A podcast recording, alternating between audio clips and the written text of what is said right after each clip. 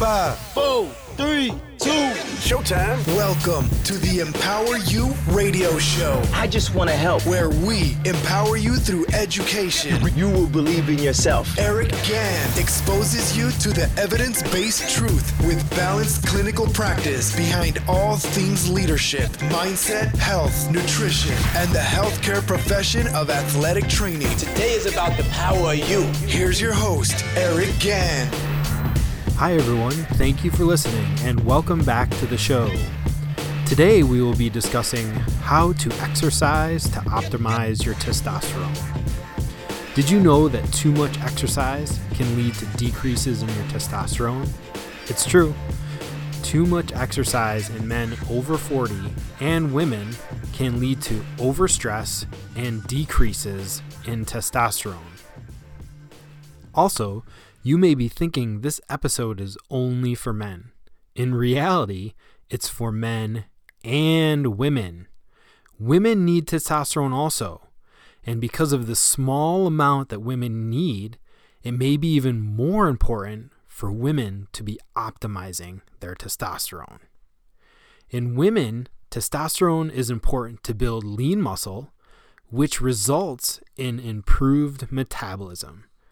It also helps build stronger and healthier bones and a healthy and robust immune system. It's not going to make you bulky. This is a huge myth in the fitness world. Having an appropriate amount of testosterone will absolutely not make you bulky. It takes a lot of work, almost putting in hours of a full time job lifting a lot of weights for women to become bulky with training and lifting weights. If women have low testosterone, they are more likely to have symptoms of menopause, low libido, and low self confidence. Now, for men, testosterone has many of the same benefits producing lean muscle mass, increases in confidence, decrease of depression and memory issues, increases in bone mass, and improved metabolism. And of course, I leave it out to the last improved libido because that always seems to be the only thing that men are thinking about, unfortunately, when it comes to testosterone supplementation and optimizing testosterone. As men and women age, we need to find a sweet spot and be more intuitive to the needs of the body on a particular day, especially when exercising to help optimize our hormones and specifically testosterone. Many times, the people I care for have big goals. This is great. This is really, really great. Goals are essential, and I can help anyone achieve their goals and all of their goals. But we always have to follow some guidelines to make sure the body is functioning properly and we are optimizing our hormones. We have to be in tune with our body. It's all about mind to muscle and mind to body. So, I'm going to walk through four steps to optimizing your testosterone. First off, having a set plan. A plan is the map to achieve goals. We may have some intense exercise bouts, but they may only last for a certain period of the plan. Having a plan also gives a sense of accomplishment when we complete the plan. When we complete the plan and achieve the goals, we build self confidence and a feeling of empowerment. Now, looking at how do we develop a solid plan? The best route is to hire a coach to help you achieve your goals. And that's the thing. When you hire a great coach, they will listen to you and develop a plan based off of what you like and also what your individual goals are. Also, be ready for the plan to last 8 to 12 weeks. We cannot change too much in 7 to 14 days. Our body needs time, consistency, and practice. On that note, if your coach is constantly changing your weekly exercises, this is a sign of a bad plan. We need to repeat movements and fundamental patterns from week to week. What may change are the weights you're using, the reps you're achieving, and those will help you to achieve your goals. Next, we want to train fundamental patterns or fundamental exercises and movements, both conscious and unconscious. This means make sure you're training in all patterns that are fundamental to you as a human. If you hire a coach and they don't understand what fundamental patterns are or fundamental exercises are in this day and age, that's the first sign that you do not want to hire that coach. So, what do I mean by fundamental patterns and fundamental exercises? Train vertical and horizontal pressing and pulling with the upper body, squatting, hinging at the hips, meaning practicing how to use the hips as power movers. Also, getting up from the ground and back down to the ground. Great examples of a vertical press are the overhead kettlebell press. Great examples of the horizontal press is the kettlebell floor press.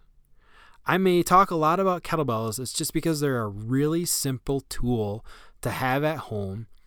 You don't need a lot of equipment, and you can get really, really healthy and strong using them properly and with great technique. When we look to vertical pull, we think of pull ups or anything we're pulling down towards us from over top of our head. Horizontal pulls are our rows, so maybe a kettlebell or a dumbbell row uh, or a TRX row, something along those lines. Squats can be body weight, TRX, or working with a kettlebell or a barbell. It all depends on your level and your goals. Personally, I never do barbell squats. They just don't feel good to me. But I can train my squats with other tools that can make me solid and strong and help to reach goals. Next, looking at a hinge movement, the deadlift is by far one of the best to train that hip hinge movement. Hip bridges are also great if you're really like at the beginning stage of training that hip hinge, but deadlifts are the best because they train these fundamental patterns of using our hips to lift objects off of the floor. We can use a kettlebell. You can put the kettlebell in one hand, two hands, opposite hands, different size kettlebells to mimic uh, a varying load from side to side, which really challenges the core. There's many different varieties. You can use a barbell for barbell deadlifts a traditional stance, or a sumo stance. Personally, I always go back to the kettlebell. I feel like it's the easiest and most fundamental way and most functional way to train the deadlift. Everybody can get some kettlebells. They come in so many different sizes. And I just feel like we can set ourselves up over top of the kettlebell to really target the hips and keep the load off of the back. Next, training getting up off the floor and getting down to the floor is essential as well. One of the best exercises I feel to do this is simply to break down the Turkish get up. We can break it down into several segments so that we can train it for the newbie, the new exercise person, or we can use the full getup and load it with a kettlebell for the most advanced training and for your progressions in your training of getting up off the ground and getting back down to the ground. Finally, working on unconscious movements also. This means working on some things that will improve your unconscious gait and your posture. Many times I find that just the fact that you're doing strength training with really great form I do see people's posture change. It's just an unconscious thing that happens when we build these muscles and tendons and ligaments in really great training positions. It just becomes a habit, it carries over to our daily life. Also, make sure you're lifting weights, not just little pink tiny weights.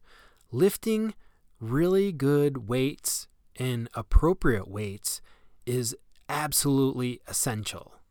This is what helps us to build and maintain muscle. Listen, building and maintaining muscle mass is the fountain of youth. This is how you will have a robust metabolism and you'll be more anti fragile. I say that all the time. We want to become anti fragile, meaning you can sustain a fall if you happen to slip on ice, or you fall down a stair, or you slip. This having more muscle mass is the key to having a fountain of youth. It leads to so many great things. Increased muscle mass and maintaining a low percentage of body fat that's healthy for males and females will give you a robust metabolism. It will optimize your hormones and you'll have so much more fun in life just going for hikes and walks and anything you want to do to have fun in life. The key question I get all the time is how much should you be lifting? It's completely subjective to you. And this is where, again, a great coach falls in line.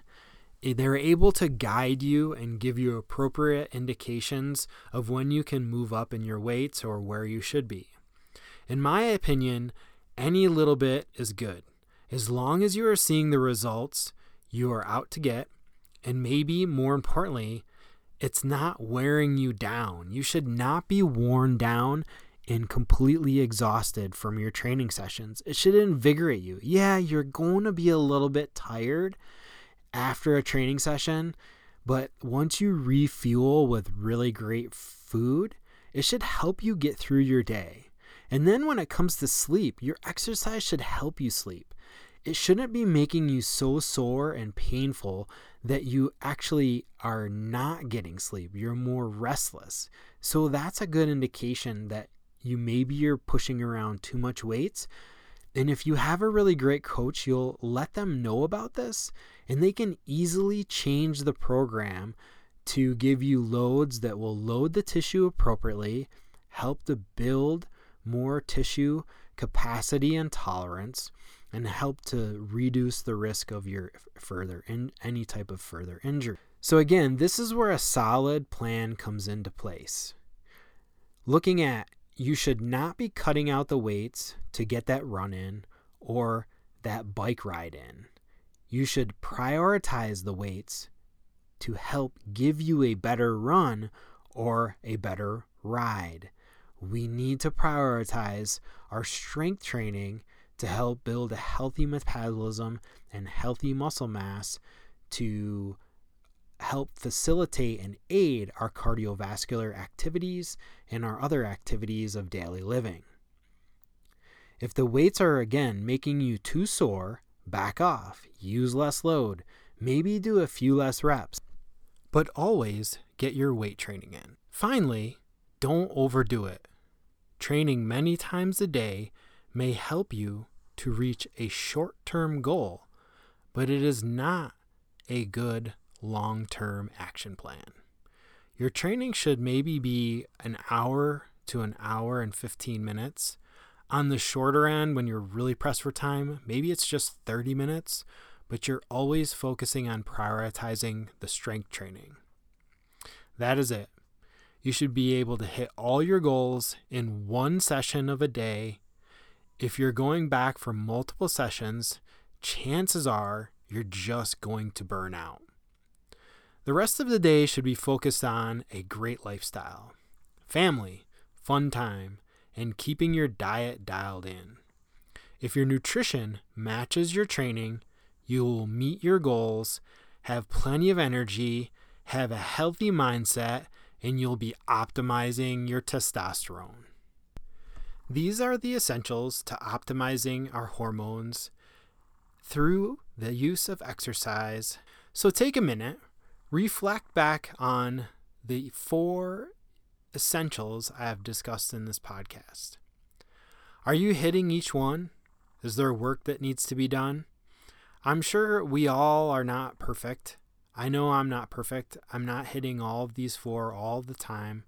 There are times that I fall off track and I have to pick myself up and just get back onto it.